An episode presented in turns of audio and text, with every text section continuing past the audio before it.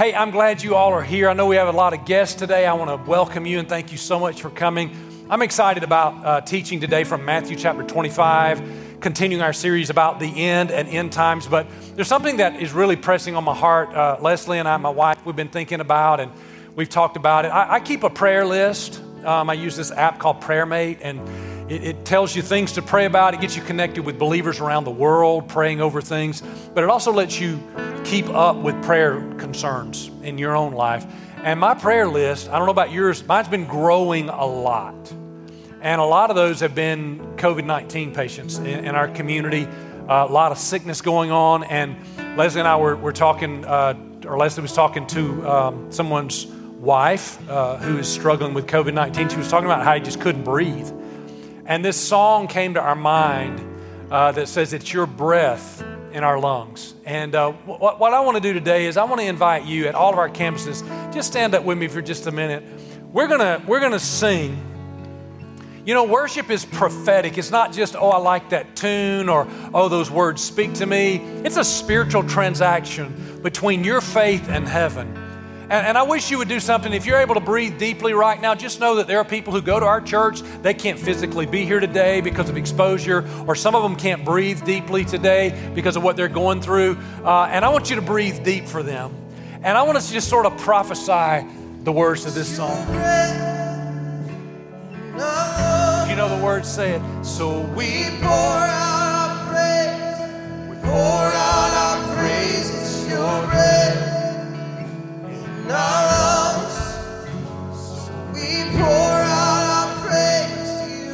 Say it again in praise. It's your breath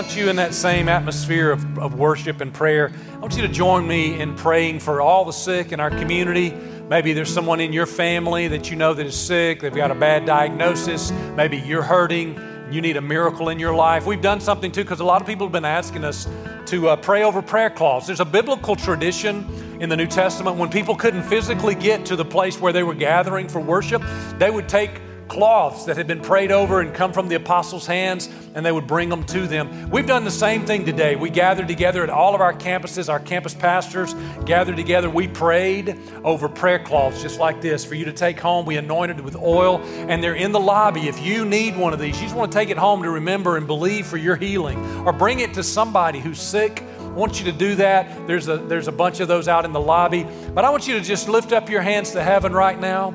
And let's just pray in agreement right now for miracles in our community. Lord, we thank you that your word correctly says you heal all of our diseases. Every sickness must bow to the name of Jesus.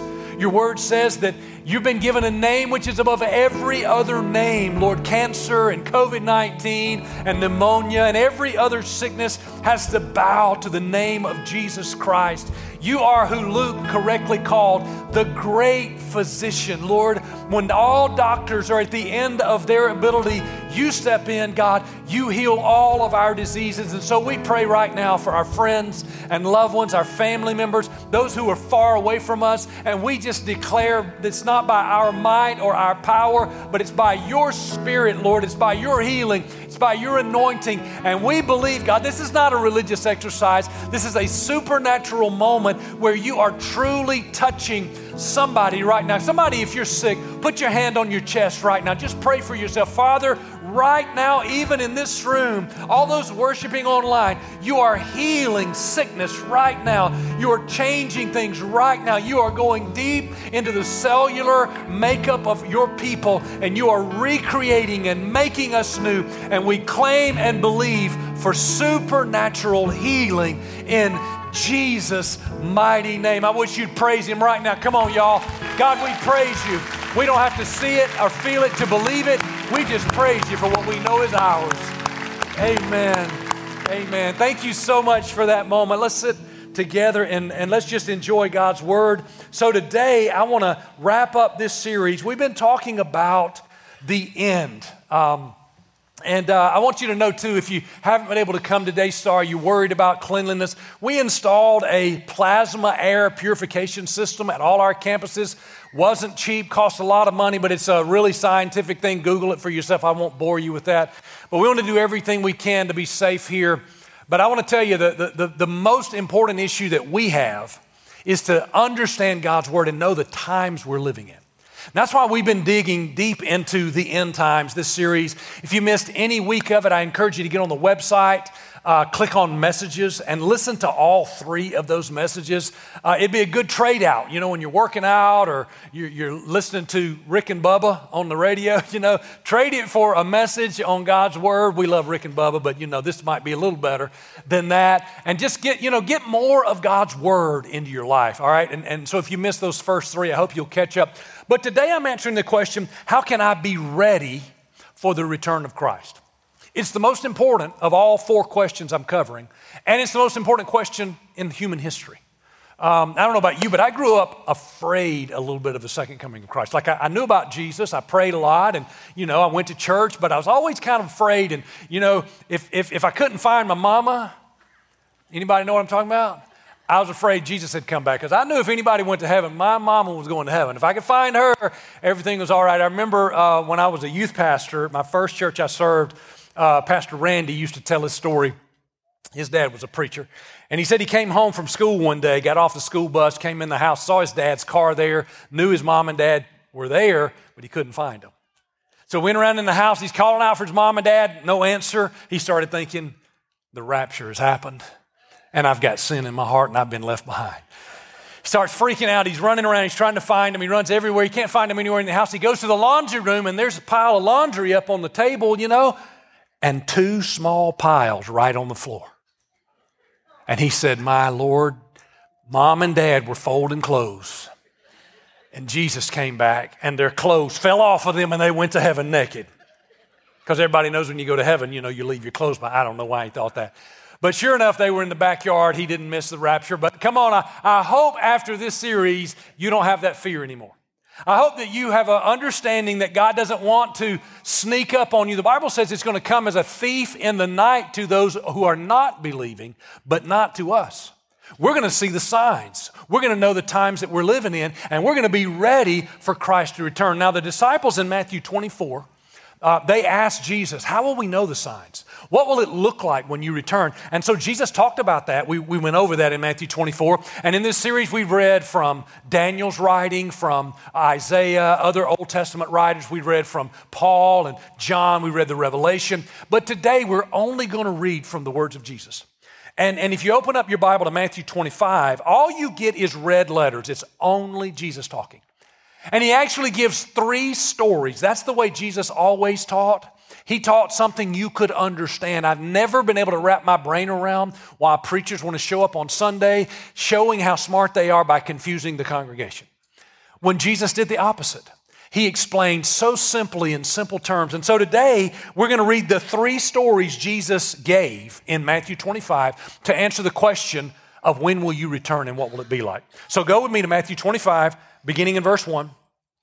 He said, At that time, the kingdom of heaven will look like 10 virgins who took their lamps and went out to meet the bridegroom. You will remember last week I told you that Jesus explained the second coming of Christ like a wedding, like he's the groom and we're the bride. Okay, he continues that here.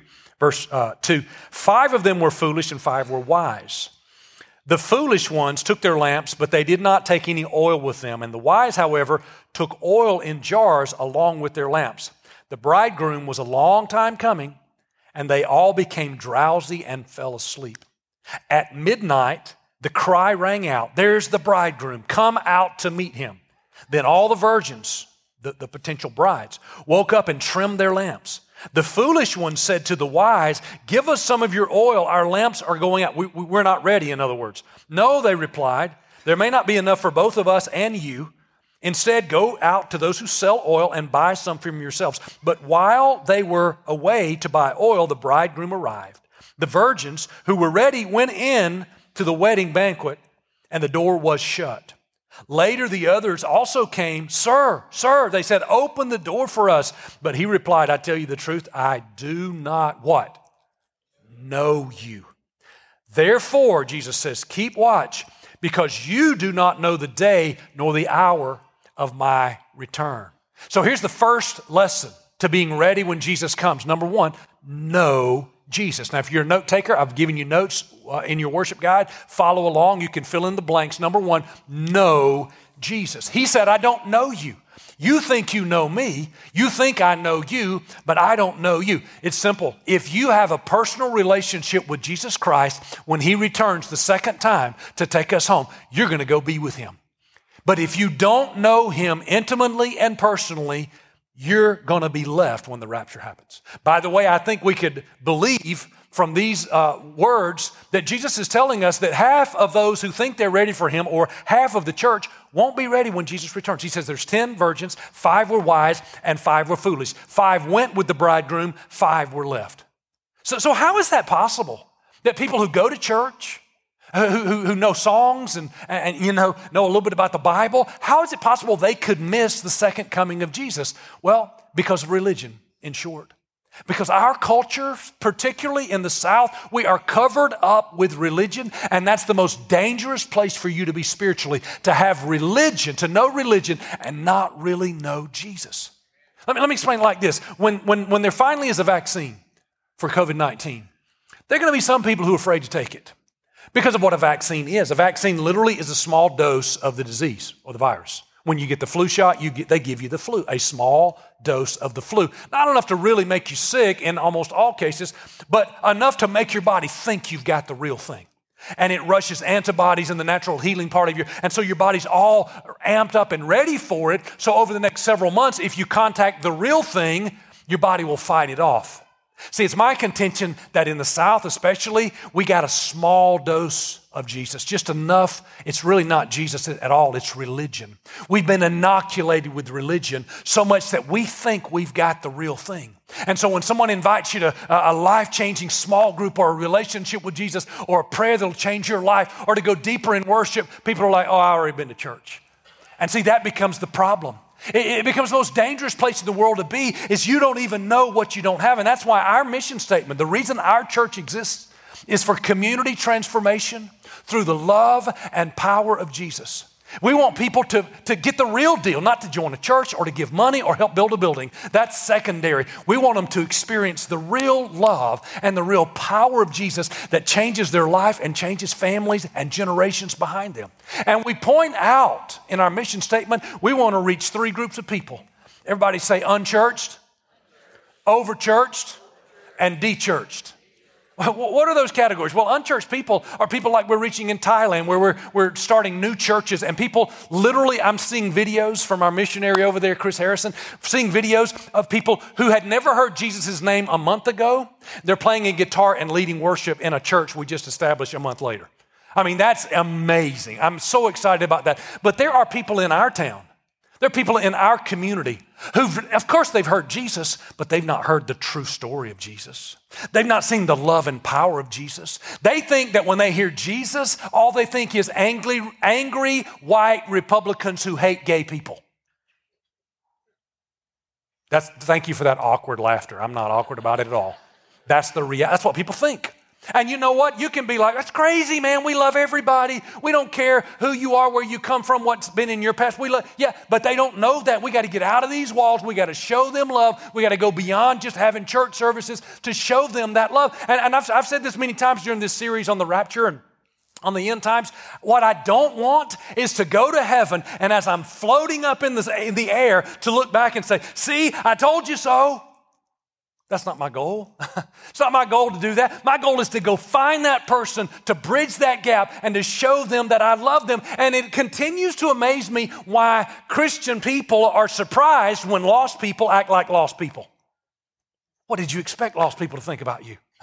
What did you expect people who are gripped by sin to think about Christian people? I mean, have you forgotten? Have we forgotten how far away from God we were? Maybe you never were. Maybe you weren't like me. Maybe you never sinned. I can actually look around the room and see your halos over your head right now. And they're held up by the horns that are holding them up, right? I mean, come on, we forget where we came from. And we, we judge people that we ought to be loving. Those are unchurched people. Then there's a group called de-church people. What's a de-church person? Many of you are formerly de church people. You tried church, and you were like, if these are church people, never mind. These people that, that, that, judge you and talk about you and lie and are hateful, you know what? And, and there are a lot of people who just said, I'll just do church, I'll do God by myself. But that's unbiblical and it doesn't work. You have to try again. I tell people who said, I'm, I'm, I'm out of church because of how that church acted, I say, You never went to a bad restaurant? You kept eating, didn't you? You just went to a different restaurant. And, and, you know, we've got to reach those kind of people who are turned off. And so that's, that's unchurched and dechurched. And then there's overchurched people. What is that? There are people who have this much church, this much religion, and this much Jesus. You know, they're just consumed with it. And they yet still don't know that, that, that, there's more than rules and there's more than customs and singing songs and quoting, you know, teachings and, and, and even some Bible verses. There's a whole lot more to it than that. And Jesus actually said that half of those who think they're going to be ready to meet me are going to be left behind. You know, the, the, reason we have to keep going after over church people is, is right on our staff. There's a guy named Chris Hopper who came to our church about I think it was over 10 years ago, about 10 years ago. He comes in the building only because he's chasing a girl, all right? Chris Hopper came to Daystar chasing a girl, and he was high and he was hung over, and he'd been in every jail in the North Alabama area, okay? He was an addict. He came through those doors. Now, I'd like to tell you that after that 10 years ago, he came here. He is now, today, eight years clean. He is on his way to graduating from Daystar College and Lee University and he's on staff at our church. He married a beautiful, sweet girl, and they're going to have a baby very soon. Give old Chris Hopper is going to be Pop Hopper. We're proud of that.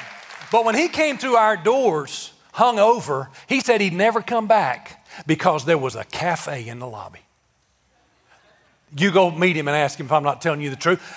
There was nobody in the building who needed this church more than Chris Hopper did, and yet he had just enough religion to let him know oh, you can't have cafes in churches. Jesus must not be in there because there's a cafe in there. I'm telling you, this community, our part of the state, is up to here with religion. Our world is rejecting religion. We've got to be showing them Jesus, love, acceptance, care, and compassion. So there's a lot of people like that, and we've got to love them right where they are. Let me show you five times. I got five things uh, that show you you're a true believer. If you're unsure, like, am I ready to go or not? Number one, you've confessed that Jesus is Lord of your life, and you know He is the only way to God. That's the first place. Romans 10 and 9 says, if you openly declare, declare that Jesus is Lord and you believe in your heart that God raised him from the dead, you will be saved. For it's by believing in your heart that you're made right with God and by openly declaring your faith that you are saved. That's, that's it. Jesus is the only way. Say that with me. Jesus is the only way. See, there's a, there's a growing movement, a heresy in our world called universalism.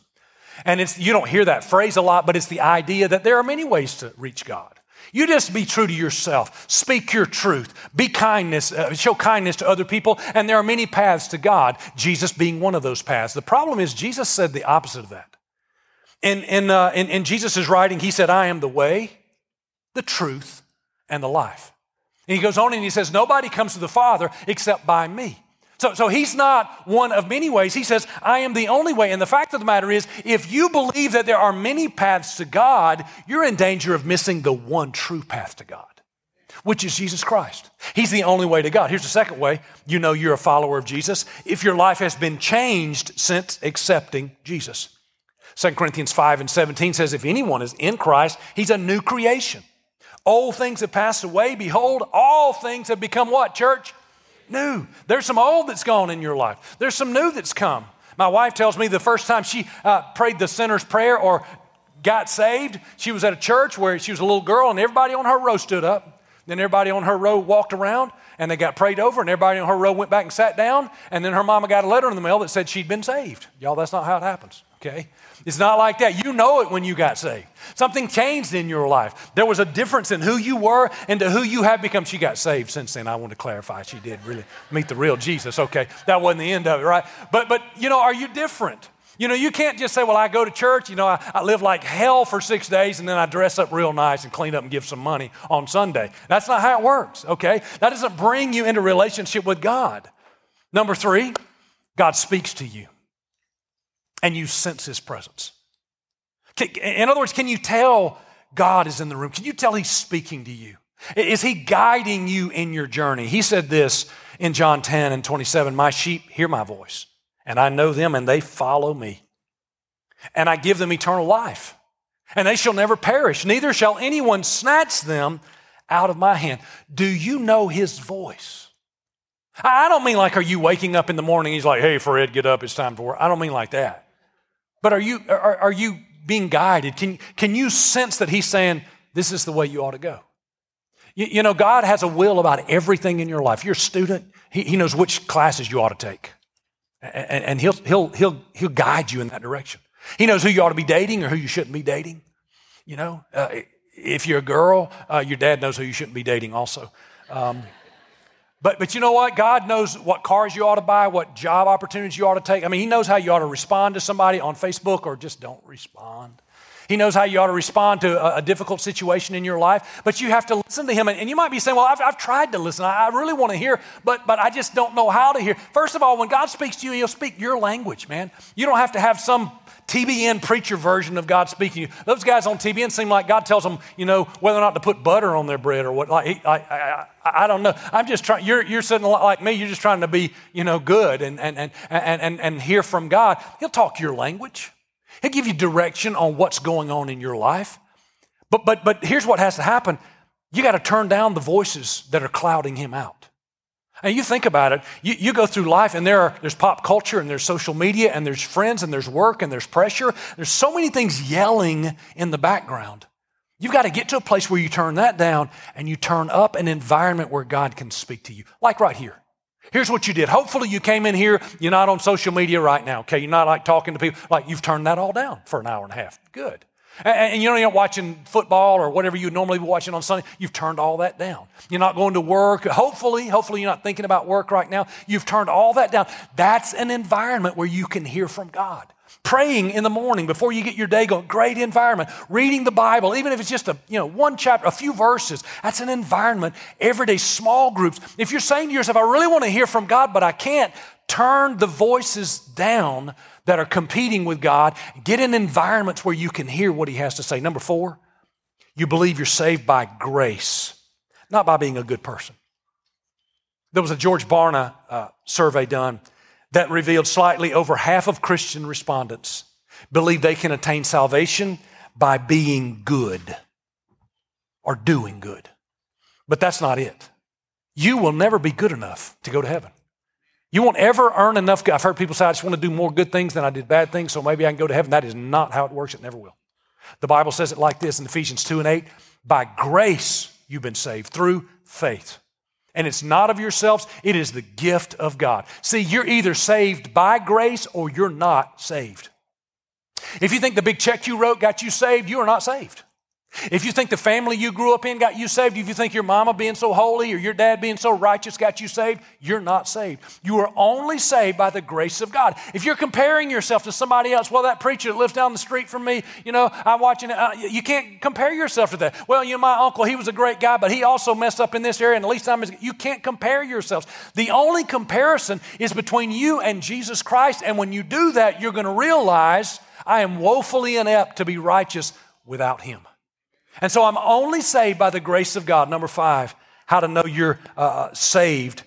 You believe and respect God's word. That Barna survey said that 58% of Americans believe there's no absolute truth at all. 77% say right and wrong are determined by factors other than the Bible.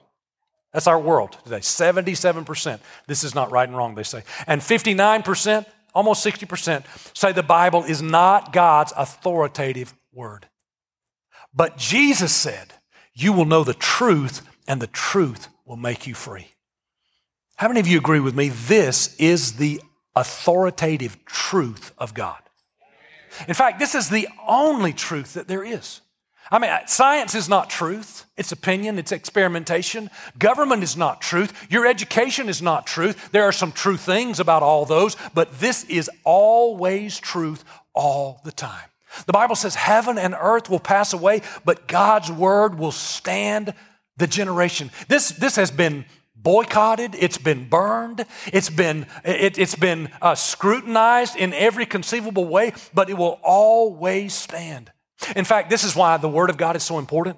John 1 and 14 says, The Word became flesh, like this flesh, became a person, and made his dwelling among us. And we've seen his glory, the glory of the one and only Son who came down from the Father full of grace and truth. In other words, Jesus is the Word of God with legs on, with skin on. And so here's the thing if you don't have a relationship with God's Word, you don't have a relationship with Jesus. He is the Word of God. It can't be, you know, a good teaching with a collection of nice things, and then there are other good ways to God. It either is the truth or it's not the truth. Jesus says, I am the only way, the only truth, and the only life. A lot of people want to say that Jesus was a good teacher who never really claimed to be God, but if you read his words, he very clearly knew he was the Son of God. And it's like C.S. Lewis once said you can't just say Jesus was a nice teacher and he was a nice man. There's only three possibilities for Jesus Jesus could be a liar. He could be a lunatic or he has to be Lord. Because if he said he was the Son of God and he really wasn't, then he's a liar. If he thought he was God but he wasn't, then he's a lunatic. But if he's not a lunatic and he's not a liar, he must be Lord. Clap your hands today if you know he's the Lord of Lords, the God of this word, and he can be trusted. Well, that's where we have to continue to stand. And so, so that first story, that parable, tells us uh, the, the, parable of, the, the of the, the, the, 10 virgins tells us we need to know him. He said, I don't know you. Uh, he, he, we need to know him. Now, here's the second story. It begins in verse 14. This is the parable of the talents. This is my favorite story. I could do a whole series on this parable. I'm going to try to streamline it today. Again, it'll be like a man going on a journey who called his servants and entrusted his wealth to them. To one, he gave five bags of gold, to another one, two, and to another one, one bag of gold each according to his ability, and then he went on his journey. This is Jesus talking about the end times. The man who had received five bags of gold went at once to put his money to work, and he gained five more. Verse 17 So also the one who had two bags of gold gained two more. But the one who had one bag went off, dug a hole in the ground, and hid his master's money. Now, after a long time, the master of those servants returned and settled accounts with them. And the man who had received five bags of gold brought in the other five. Master, he said, You entrusted me with five bags of gold. See, I gained five more. And the man who had two bags of gold came and said, Master, you entrusted me with two bags of gold. See, I gained two more. And his master replied, You've done well. Uh, uh, well done, good and faithful servant. You've been faithful over a few things. Now I'll put you in charge of many. Come and share in your master's happiness. Then the man who received one bag of gold came and Master, he said, I knew you were a hard man. So I was afraid, and I went out and I hid your gold in the ground. And see, here's the one bag that belongs to you. Listen to the reply. His master replied, You wicked, lazy servant. Take that bag of gold away from him and give it to the one who has 10 and throw that worthless servant outside into darkness where there will be weeping and gnashing of teeth. This is a really sweet Jesus who got real rough real quick. Can I hear an amen to that? Weeping and gnashing of teeth, right? This is what I learned from this second parable. Write this down. Number two, I want to go to heaven, serve Jesus. This parable tells me he gave me something and I better do something with it for his kingdom. Now, that Barna survey also found that most people believe that the purpose of life is feeling good about yourself. But that's not your purpose. That, that's called hedonism, by the way. That's not a new idea, it's been around since the days of Jesus. My purpose in my life is not about me, it's about other people. It's the reality that I've been given and you've been given gifts and talents and opportunities and abilities and challenges and obstacles that you've overcome. And all of that is not so you can feel good about yourself. So you can have all the pleasures in the world and you can just have, you know, have good feelings. You know, that, that's not what God put you on this earth for. I told you last week that you're on this earth at the end of time for a reason. And I believe that reason is twofold that you have something and that you know someone. You have something that God wants you to invest in other people's lives, and you know someone who needs what you have.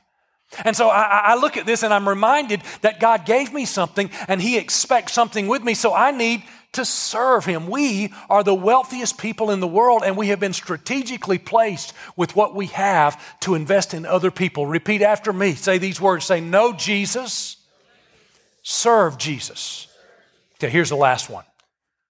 It, it comes in verse 31. I'm just going to sort of tell you this story. The Bible says Jesus brought together all the nations and He separated the nations like sheep and goats. And on one side, it says that they're going to receive God's inheritance. And I want to be on that side. Because the other side says they're going to be cast into eternal fire prepared for the devil and his angels. Now, don't you want to know what is the line of demarcation between God's inheritance and eternal fire? Would you like to know? Write this down. Number three. Here's the difference love people. Jesus said it like this I was hungry, and you gave me nothing to eat. I was thirsty, and you gave me nothing to drink. I was a stranger, you didn't invite me in. I needed clothes, you didn't clothe me.